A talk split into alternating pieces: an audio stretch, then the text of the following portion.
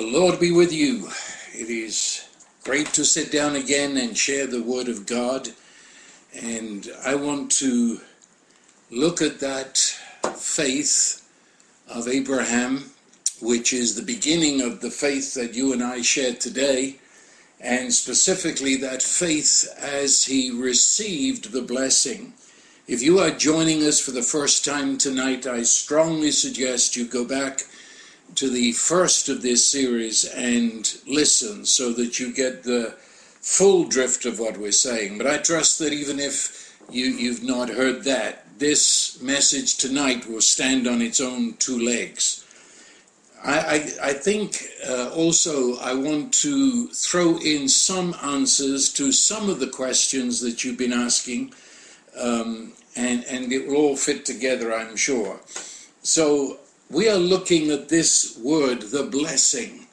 And the blessing, as I said at the very beginning, is one of the most hackneyed and ill used words today.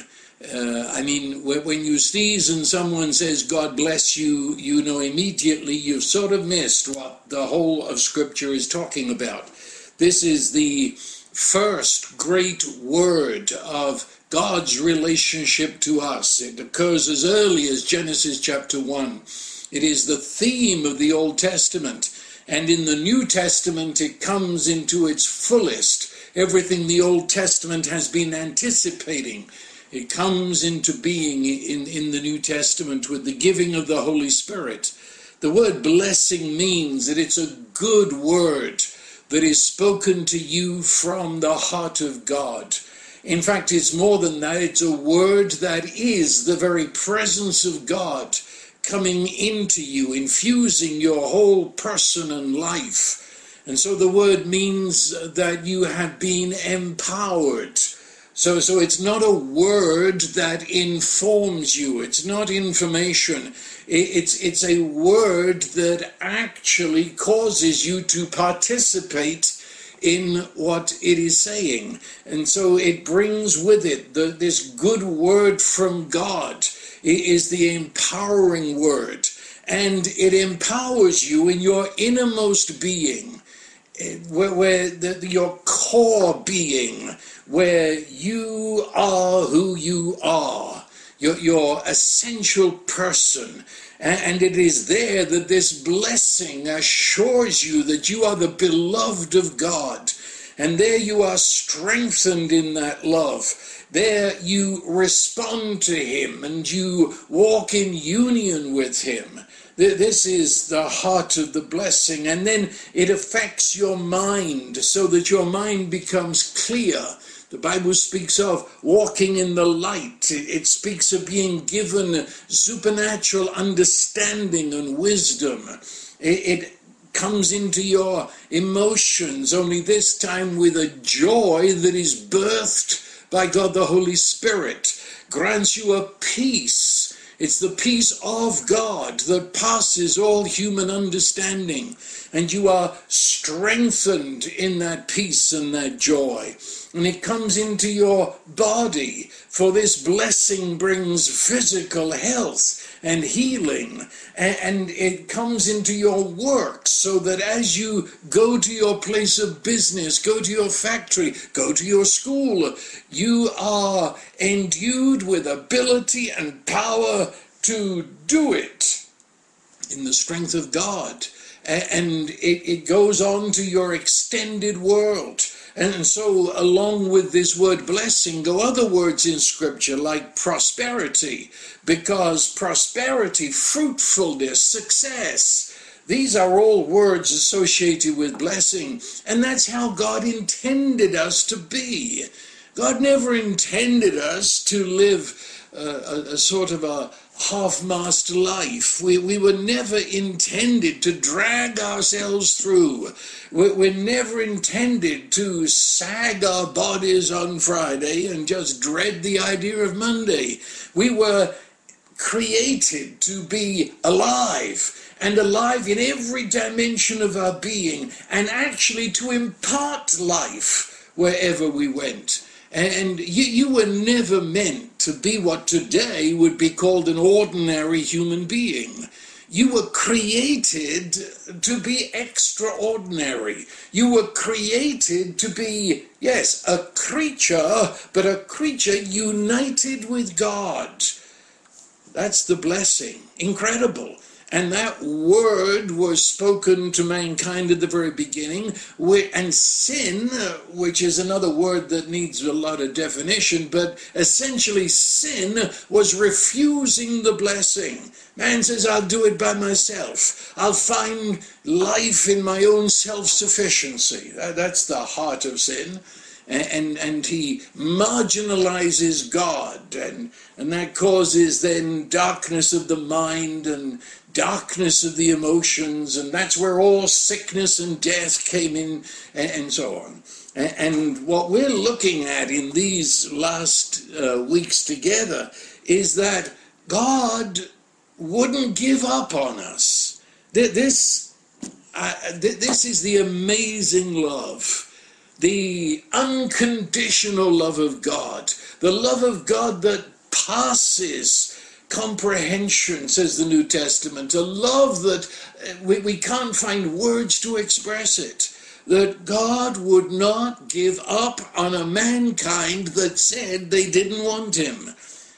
What does he do? He joins himself to the family of Abraham. And Abraham at that time was an idolater, he was a pagan. And yet God joined himself and said, I am going to bless you, and I am going to not only bless you, but through you, I am going to bless every family of the earth. What he was saying, we know now, is that he was putting into Abraham that genealogical line that would end in Jesus. So that for 2,000 years, the descendants of Abraham, multitudes of them, they would know that in the midst of them, in one family within that multitude, there was one who carried the seed that carried the life that would ultimately be Jesus. And Jesus would be the fulfillment of the blessing given to Abraham, but now given to the whole world, every family of the earth. And today we call that blessing the gospel. That's the good word spoken. And that good word of the gospel comes to us in the power the love power of the Holy Spirit that causes that to transform us on the inside in our core being and spill over into every area. The blessing, as I've just said.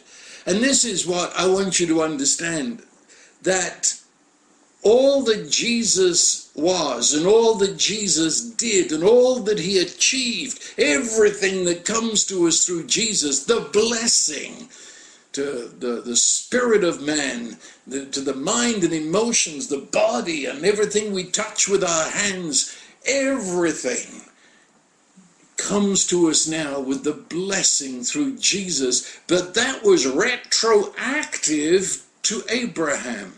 Now, I, I don't know if you can get that. But, but what Jesus did was not merely an event in history. It was. There was a date to it. The clock was ticking. But it was not merely an event in history. It reached all the way back to the beginning and it reached all the way forward to the end. So that when you read of persons of whom Abraham was the first in the Old Testament, and they had this faith in God. That was retroactive from Jesus. They, they were receiving the blessing because of what Jesus would do. I hope that makes sense. But I, I want you to understand in that that I've just said that Jesus himself is the blessing. You, you see, if I gave you this pen, then you would take it and off you go. You would go with the gift I've given you, but you wouldn't have to ever see me again. That, that's one way of looking at a gift. But when we're speaking here of the blessing, the ultimate gift of God, He doesn't give an it to you that you go off uh, with the it in your pocket. Rather, the blessing is the very presence of Jesus. The, the blessing is God giving Himself to us. And so to receive the blessing means that we are bonded to Him, we are one with Him. We are in what the Bible calls a covenant union. And so whenever the Bible speaks of God's gift, it always speaks of that gift in terms of Jesus, the Son of God, or God from God. The great text, John 3:16, for God so loved the world he gave his only begotten son, which I say if we had time to explain that it means he gave God from God. God gave us God. And, and, that's his gift, his very self. And, and that applies to the whole spectrum of the blessing. I said it, didn't I, a moment ago, that, that it involves our bodies. It involves the cells of our body, the atomic structure of our body, that, that it is lifed by the life of God. That, that's part of the blessing. It involves my work. It therefore involves the, the, the money that I get in return for my work. It involves the house I live in. It involves my possessions. It, involves everything. And the New Testament is very plain on that. It said, He that spared not his only Son, but delivered him up for us all, how shall he not with him freely give us all things? And, and Paul in Philippians 4 enlarges on that and says that his God, this God we're speaking of, he shall supply, and the word there means an abundance of supply, supply all of our needs. And that word need is speaking very specifically of our physical needs, our material needs, life in all its aspects as it's lived in this world. The blessing covers that and it says it's in and because of and through Jesus. He is the blessing, but He comes and embraces the totality of our lives and we're blessed. Now, why, why do I take time to say that? Well, you see, there are many persons, many persons, and, and they don't see that the gospel applies to anything more than our core self. That's about it, really. As far as they're concerned, somewhere deep inside of them, uh, they, they sort of know they're loved by God, but that's about it. It's very ethereal, you understand. But no, the, the blessing and the testimony of every book in the Bible is to this that the blessing is not something just that we sort of know deep inside of us, but it radiates with, with a beyond human love power to the extremities of our life. You, you are a favored person. You are blessed. That, that, that's what the blessing is. And as we've been seeing, how then do you respond to that? If it's the gift of God, how do we respond? And the answer is by faith. And faith becomes the very way in which this blessing of God operates among men. That's that's how how it works. We we hear this. This is how it happened. This is how it happened to you. Every Christian, whatever part of the Christian church you may come from, this is how this happened to you. You heard, somehow, you heard the word of God that announced to you in various ways what I've just said. It announced to you that Jesus is God from God, the way in which we come to the Father and we receive these blessings which are stored in the heart of God for us. We heard that. And we heard the word of God as truth, final truth, unchanging truth. The absolute is now. The final reality of God. That which is utterly trustworthy. We hear it. And when we hear it, how can I put it? Our attention is drawn to it by the Holy Spirit. You might not have known there was a Holy Spirit at that time, but you were drawn to this. You, you, you found a strange magnetism and you were drawn, and there rose within you a longing, a yearning. You wanted this, and you realized it was for this you had been created. And you heard it that He has given to us. It, it's done in Jesus. He has given to us salvation. He's given to us in that salvation this blessing. And when we realize that He has done it, He has given it, it is so, and this word is announcing it so, then our response, which is faith, is to say, It is so.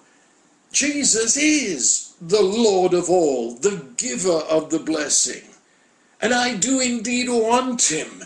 I do indeed surrender to him. And I am accepted of him, for that is what the word said. And this confession, this speaking faith, it's finalized in baptism in which we say that we were crucified with Christ. What he did on the cross, we were more than involved. We were one with, together with him. We were buried with him, and our old lives were forever entombed with Christ. But when he rose in the power of a life that could not die, we rose with him. And in baptism, we're saying, It is so. He loved me. He gave himself for me. It is so. And in our confession, the Holy Spirit witnesses within. It's as if there's an echo in our spirit. We, we say that it is so. All that He is and all that He did, He did for me and now in me and the Holy Spirit witnesses within me. Yes, it is so. And now the Holy Spirit becomes voice with my voice to call God my Father. My daddy is the actual words of the scripture. It is so. It isn't something we logically thought out. It isn't something that our brains handed to us and said this makes sense but rather it was a heart matter that we knew now. The Holy Spirit witnesses within us, it is so. Or as we said a couple of weeks ago, faith is the substance. Faith is the evidence within us. We know it at a heart level. And we speak with assurance and with boldness. We know, we know. And as I say, it moves into all of life. And as we go into life, we speak with assurance He is in me, He is with me, He's ahead of me, He is preparing the path of blessing. Okay, we, we've covered that. And we've looked at that in the life of Abraham. But I want now to look very specifically at something that we come to such a faith through doubts and fears. Now, now don't freak out on me. I'm speaking the truth, not only the truth of Scripture, but the truth of your experience and mine. Uh, I, I, what I just said is very final, absolute, neatly locked up, done. But the fact is, when we begin to walk that pathway, we come to that final faith through doubts and fears. Because this grace of God, this, this God who is the ultimate giver, he always appears foolish to the natural mind. It doesn't make sense that God comes to us and just gives his love to us, and a love that gives blessing, which unites us with himself, which provides for us, which protects us, which is everything that we need. That doesn't make sense. Doesn't make sense. That God himself should become human and die and rise again. And so the flesh, that, that's my mortal self, my, my, my self self sufficiency, the flesh, it, it pressures me to act uh, with more common sense, you understand. Surely you, you have to add something to this. This faith that just says thank you and takes and then knows a witness of the Spirit, that, that doesn't make sense to my natural mind. And so we're, we're, we're believers and we're settled in rest. That, that's a strange thing. We are. And yet, we're always, not always, in those first days, months, some people years, they're wrestling with the rest. They're, they're sort of, they're, they're resting and all the time worried they're not resting. And they, they want to help God in this crazy thing that he's doing, want to interfere with the simplicity of this blessing. But you see, the only way that we walk in this life is by the faith, which is the trust that simply abandons oneself to who God is revealed in Jesus and trust Him. It's the only way.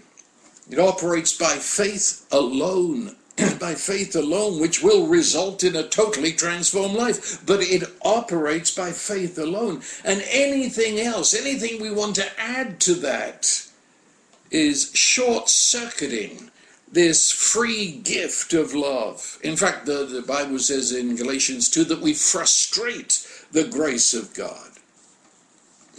And that's where I want to focus in tonight uh, on those doubts and fears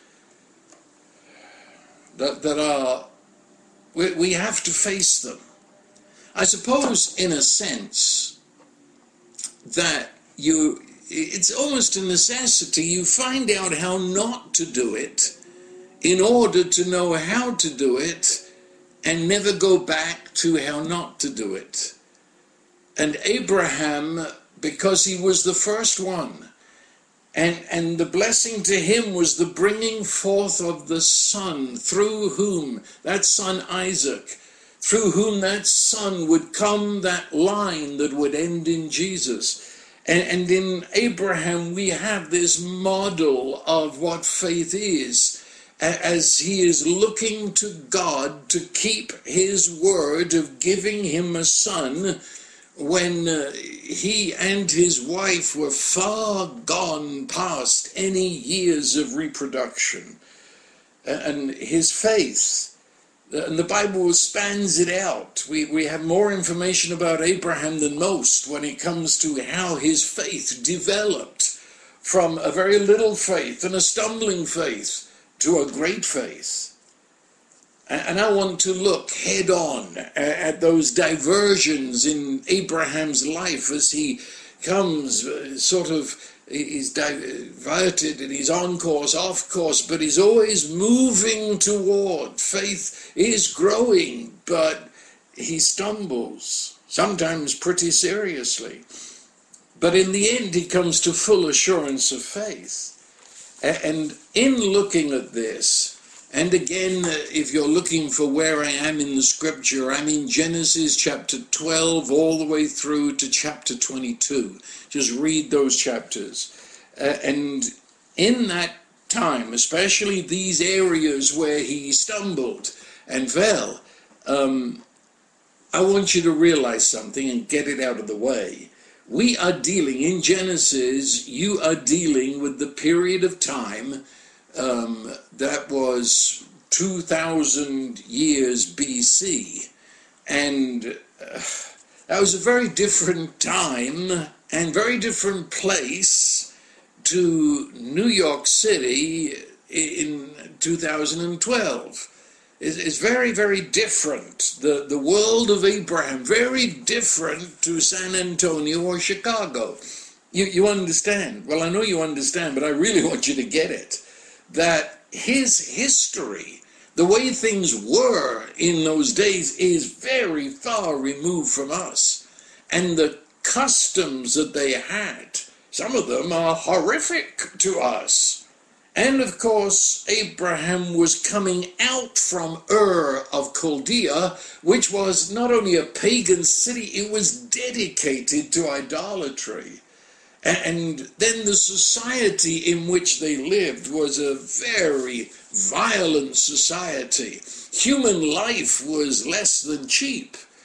And all that seriously plays into what's happening here.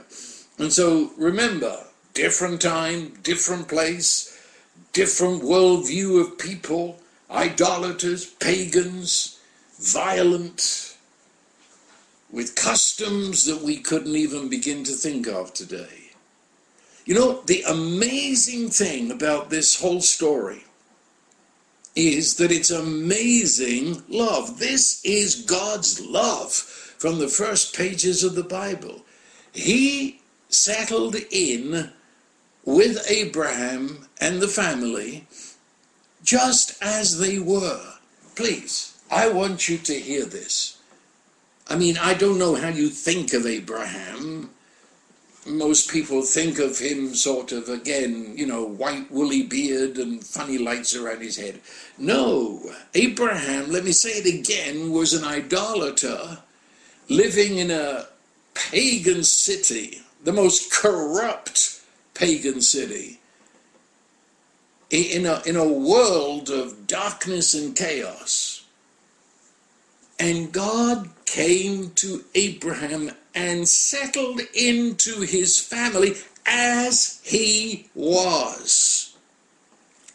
And he made that family his beginning point. You could say this is where it all begins. He's going to come into the human race through this family, and ultimately, through this family, will actually incarnate. God will become flesh in Jesus, and Jesus is one of the descendants of Abraham. I, I, don't know if you've got this, maybe it hasn't registered yet. God walked along the road of life with them even when they were still thinking like pagans and their whole understanding of life was distorted and off.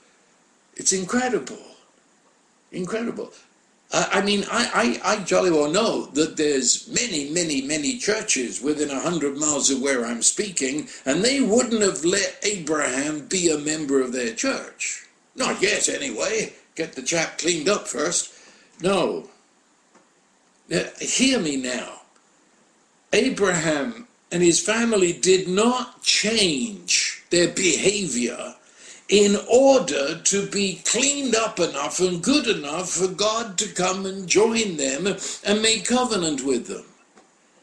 God came to them as they were. And they changed because he came and joined them in covenant just as they were. Do you get what I'm saying? Much of the believing world today has turned the whole thing on its head and, and said, first of all, you get all cleaned up and nice and put on your Sunday suit, and then God will come to you. If you read your Bible enough and pray enough and go to church enough and clean up your life, at least while people are watching, then God will come. But no, that's the exact reverse to the scripture. God came and stood in solidarity to people that were shocking, downright disgusting in some ways.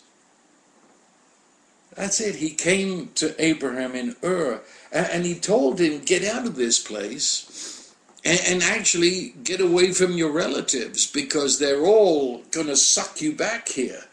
And, and so the first stumbling steps. He, he obeyed God. Abraham left Ur.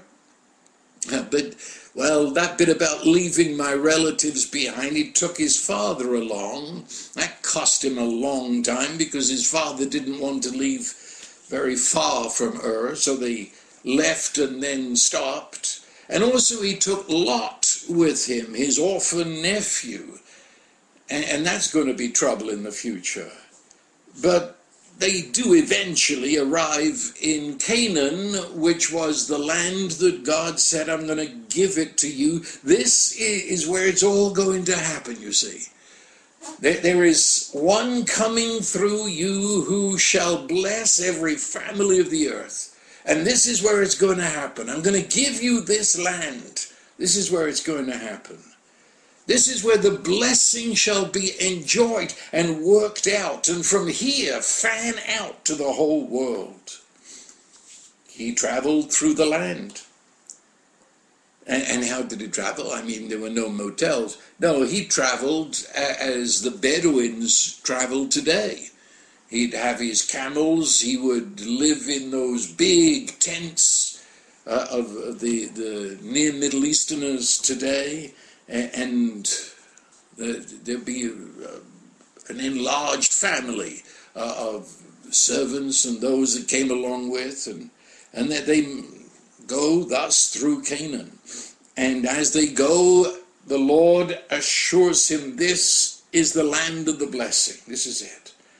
And he traveled all the way through the land until he came right down to what today we call the Sinai Peninsula. And by the time he got down there, there was a famine in the land. No food, everything dried up. And at that point, this is Abraham who has been blessed, promised the blessing, and now he looks around and there's no food and he has mouths to fill.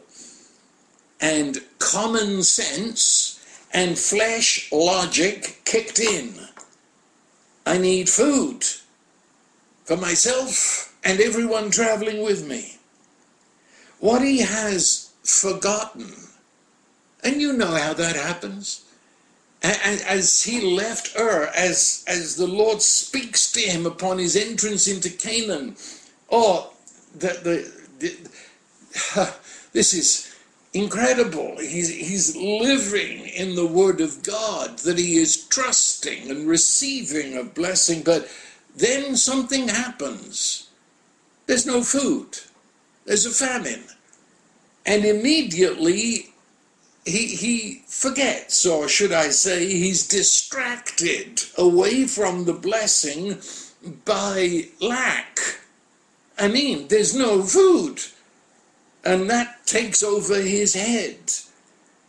What he does not see is God's abundance. Please understand this. It's what I was sort of getting at earlier on. The blessing, which is the gospel, it is salvation that ultimately comes to us in Jesus, now in its beginning stages of being understood that covered material needs. If only I could get into your head, into your heart, that I might know you understand what I'm saying. You see, so many persons in these days, especially in these United States, have been taught that salvation is something to do with after you die. It's something to do with praying vaguely to a distant God when you need help, uh, or, or praying just because you sort of should, or singing hymns because that's what you do on Sunday. I don't know. But the scripture shows us a salvation, a blessing that is not something buried inside of us, but extends to our material needs even in a famine. Abraham looked out and there was no food there in southern Canaan. What he could have seen if he'd understood the magnificence of the blessing, he could have seen that because he was blessed, that he is in what shall I say, a bubble of life. It might be death all around him. The, the fields might be filled with dead plants because the sun beats down and everything's a desert. But he's blessed. Did you understand this? The blessing of God affects our material lives. It, it may indeed be a famine all around, but he's in, I'll use the word again, a bubble of life. He is favored of God. He's not the ordinary person that's living in famine. He is this extraordinary person who is clothed with the blessing of God, which means fruitfulness where apparently there isn't any, and supply where I don't see any supply. The blessing included provision and protection. But Abraham was distracted. I'll use that word diverted. He got focused on emptiness, focused on lack, instead of focused in trust upon the God who said, I supply your needs. That's part of the blessing. It's interesting, Jesus used the term little faith. He used it more than once. Oh, you of little faith. And you go through the Gospels and underline every time he said that, you will find it's to do with material life. And when he's speaking about anxiety, and he quotes the people saying, What should we eat? What should we put on? It's, all about this material life. And he said, Oh, you have little faith, little faith. And, I could go on from there. It's every time. It, was when the storm came. And, as the storm rages, the disciples are terrified and they wake up Jesus. And his first response is, Where's your faith? It's little faith it's it's somehow faith that can take in the big stuff. I, I know many persons who can say they have faith that they'll go to heaven when they die, and yet they fall apart when it comes to tomorrow's groceries and, and where shall I find the money for the children's shoes and clothes and so on. It, little faith. It, it somehow compartmentalizes God, that he's into the big stuff, eternal stuff. I, am left with the material. No, salvation reaches over all. And, the result was, oh, terrible result. He decides he's going to go into Egypt to find food until this famine's over in so saying, saying, God, you can't look after me. I, will be looking after myself until this is over. But that brings up another issue because in Egypt there's a lot more people, a lot more powerful people, violent people than in Canaan, and, and an old pre-faith fear was triggered something way back there in Ur, just as they're about to leave Ur. You see, in the days in which they lived, these days I talked about, so unlike ours, if a man wanted a woman, he would kill the husband to get her. No questions asked. And so, when they were leaving Ur, Abraham came up with this crazy plan because, in actual fact, Sarah, his wife, was actually a kind of sister in that she she was sister, but it was separated. So she was daughter of the mother as Abraham was son of the father, but that was about where it ended. They, they were, I suppose you could say, step brother and sister. But in those days, which were very close to the great flood, the laws were not given yet as to who could marry who. And, so they were married, but they were, they were pretty close in, in relationship. So Abraham said, Look, if any man comes along and he's going to kill me to get you, just say that I'm your brother. I'll say you're my sister. And then he'll take you, but I'll still be alive and there still might be hope for us. I think that's a terrible plan, but that's what they did. And as I say, they're still dragging their old baggage along with them. And so here in Egypt, suddenly, the look in the men's eyes, and Abraham's coming in with quite an entourage, with his camels and donkeys and tents and flocks and herds, draws attention. And the old fear triggers up, and he is filled with anxiety. This is it. We're, we're facing. We're facing this possibility. Possibility of me being killed.